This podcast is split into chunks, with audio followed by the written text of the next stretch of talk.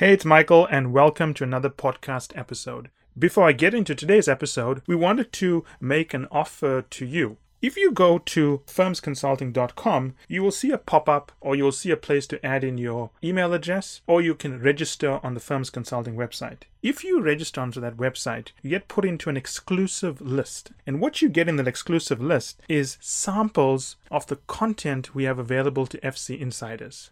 So, that said, I hope you enjoyed today's episode. One of the great things about the way we run training is that we never take in people for an hour, two hours, three hours, or even 10 hours of coaching. We always take them in for the complete program. So we get to know our candidates very well because obviously we've spent a lot of time screening them. They've had screening interviews with us where they've gone through a lot of questions so we know the way they think. We've spent time editing their resume so we know their family background. I mean, every single candidate that's ever come to Firms Consulting, I know personally very well. Everything about their family, their aspirations, their problems, why they're doing this, why they're not doing it, the challenges they face, the pressure they're under, peer pressure, family pressure, cultural pressure, and so on, right? So you build a very close bond with them. And what happens is that even though in the beginning I think it's very intimidating for most candidates, I think by the fourth, fifth, sixth lesson, they kind of understand us better and they start seeing us as, I hope, friends or peers, and they start becoming more comfortable with the way they talk to us. And I was actually talking to a candidate yesterday, and he was telling me how, you know, initially he was quite terrified of dealing with us. You know, former partners, we are quite tough on feedback. We give direct feedback. At the beginning, he was very shaken because it is a bit scary the way we give feedback. We are very on the point. We always pinpoint problems. We don't basically hide areas for improvement. And he was telling me that, well, initially it was tough, but now it's easy because he can joke with us, make comments. He finds it very easy to work with us. Now, while he thinks that's a benefit, I don't see it as necessarily a complete benefit. Yes, it is nice that he understands us better, but I don't want him to become comfortable with us. Because our case training is meant to not only mimic the atmosphere and mood and stress levels of a real interview at some times, not all times, at some times, but we try to make it actually harder than a real interview so that when you've gone through our training and you're doing well, you are guaranteed of feeling a lot more relaxed when you go into the real case interview. So, what that means is that when I feel candidates becoming too comfortable with us, we obviously turn up the pressure, right?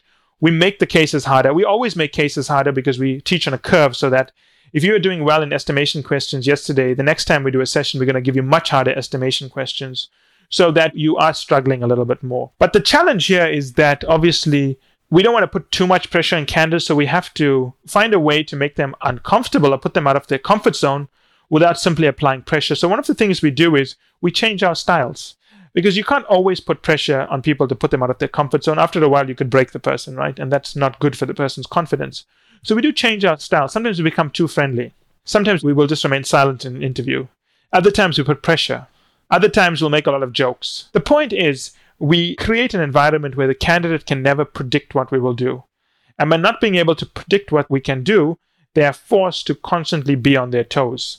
The piece of advice I have for candidates who are prepping with people is that once you know how to do cases, now assuming you know how to do cases and you want to practice, right? And but practice is not the same thing as learning to do cases. Make sure you know how to do cases and then go practice with people. Don't practice with the same person. If you practice with the same person, you are going to get comfortable with that person. You're going to know their verbal cues and you're going to know how to respond to them. And if you know their verbal cues and you know how to respond to them, then you're not actually practicing. You're basically reading their poker signals. So, my advice is practice with sufficiently different people so that you're constantly having to adjust and be aware of how to change your style to meet the needs of the person to whom you are communicating. That is fundamentally the most important thing. We try to do that with our candidates. Initially, we put pressure, but then we automatically change our style. Candidates think we're becoming friendly with them, but that's not what we're doing. We're actually changing our style so they never become comfortable with one particular style. Because if they constantly learning how to do cases under pressure, what we find with candidates is they actually fail if they do cases in a more friendly setting. So our job is to rotate things. Sometimes pressure, sometimes friendliness, sometimes what I would call callousness, whereby we just quiet an interview and sort of they don't know if we're paying attention or not. The point is they have to be able to do cases under any kind of environment. So my advice to you is that while you're preparing for cases, make sure that you're aware of this and make sure that you are rotating the kind of cases that you do and the way you approach them. You'll find that your case skills will improve dramatically as a result of this technique.